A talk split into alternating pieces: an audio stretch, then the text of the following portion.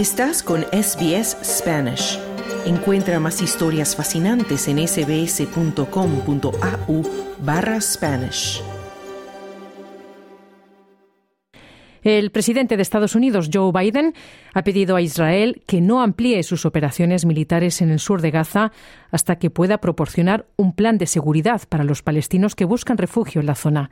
La frontera de Gaza con Egipto, en Rafa, es considerada por muchos como el último espacio seguro que queda para quienes intentan escapar del conflicto. Soy Esther Lozano y esto es SBS Spanish, Australia en español.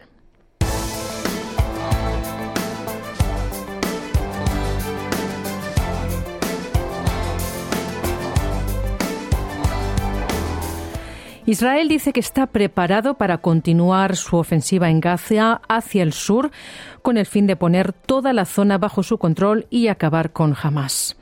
El primer ministro de Israel, Benjamin Netanyahu, ha insistido en lo que considera la misión de Israel.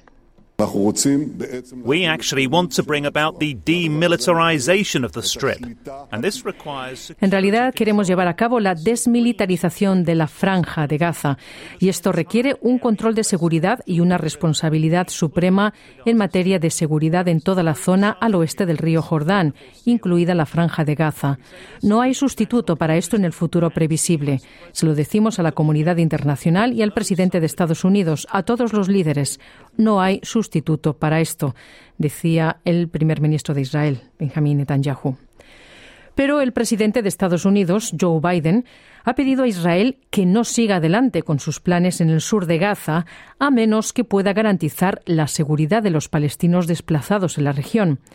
En una llamada telefónica con Netanyahu, Biden pidió a Israel que diera garantías antes de cualquier operación militar.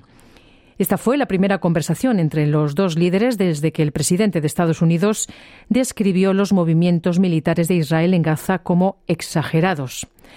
Se considera que Rafa es la última zona segura que queda para los más de un millón y medio de palestinos desplazados, por lo que la anunciada incursión israelí ha sido motivo de gran preocupación.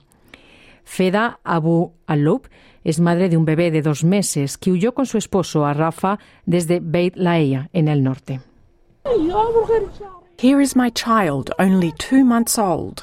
Where do we take him? I swear by God, I don't Aquí está mi hijo de solo dos meses. ¿A dónde lo llevamos? Lo juro por Dios, no sé a dónde llevarlo. ¿A dónde vamos con cuatro personas? No sabemos si debemos irnos o quedarnos. Nos movemos de un lugar a otro. Lo más difícil es la inestabilidad en la vida y la guerra. Por Dios, lo más difícil es la guerra. Cada mes nos movemos de un lugar a otro. Además del miedo y los misiles, ¿cuál es nuestro crimen, Israel? Que nos bombardeas y nos destruyes. Volvamos a nuestra patria, decía esta madre de un bebé de dos meses. La incursión planea- planeada por Israel en el sur de Gaza causa preocupación a la comunidad internacional y a los grupos de derechos humanos. Y también ha tensado sus relaciones con la nación vecina de Egipto. Egipto, de hecho, ha reforzado su frontera con Israel y ha desplegado unos 40 tanques y personal blindado en la zona en las últimas dos semanas. Las autoridades egipcias han advertido que suspenderán su tratado de paz con Israel si se, si se intensifica la operación militar en el sur de Gaza, debido a los temores de que la medida provoque una mayor oleada de refugiados en su país.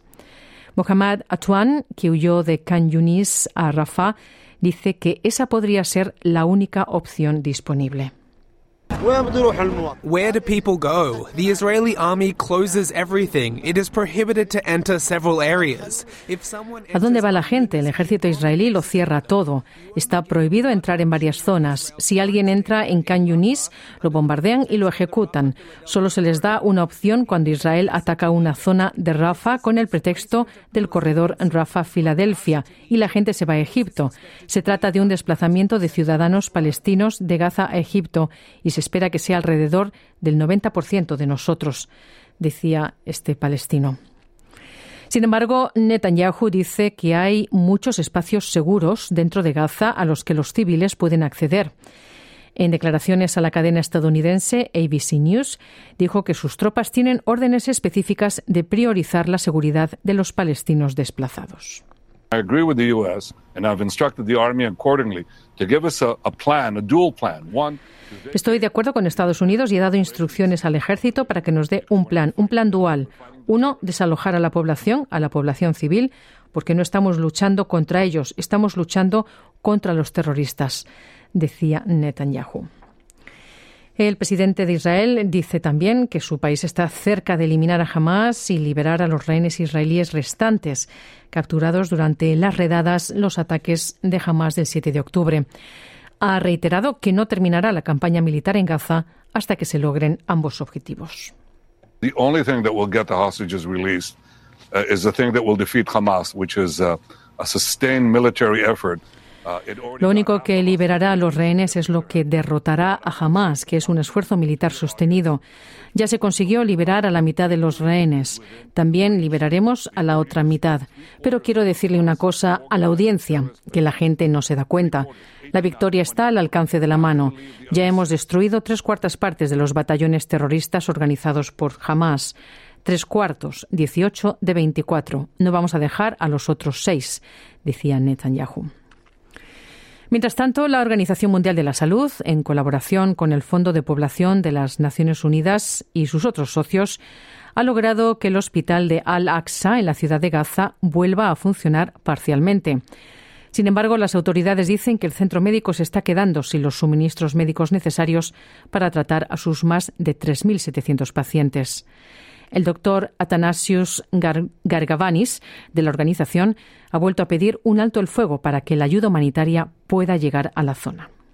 We are here to support the health system that's suffering. Estamos aquí para apoyar al sistema de salud que está sufriendo, no solo por el bloqueo crónico y esta guerra real, sino también por el movimiento de población que impide que los trabajadores de la salud hagan su trabajo de la mejor manera posible. Un alto el fuego debe lograrse lo antes posible ahora para asegurarnos de que los trabajadores de la salud puedan cumplir con sus mejores capacidades, decía este doctor de la Organización Mundial de la Salud. Y el Ministerio de Salud de Gaza dice que más de 28.000 personas han muerto desde el 7 de octubre. Se teme que el número aumente si Israel sigue adelante con su operación planificada en Rafa. Esta historia ha sido producida por Alex Anifantis para SBS News. ¿Quieres escuchar más historias como esta? Descárgatelas en Apple Podcasts, Google Podcasts, Spotify o en tu plataforma de podcast favorita.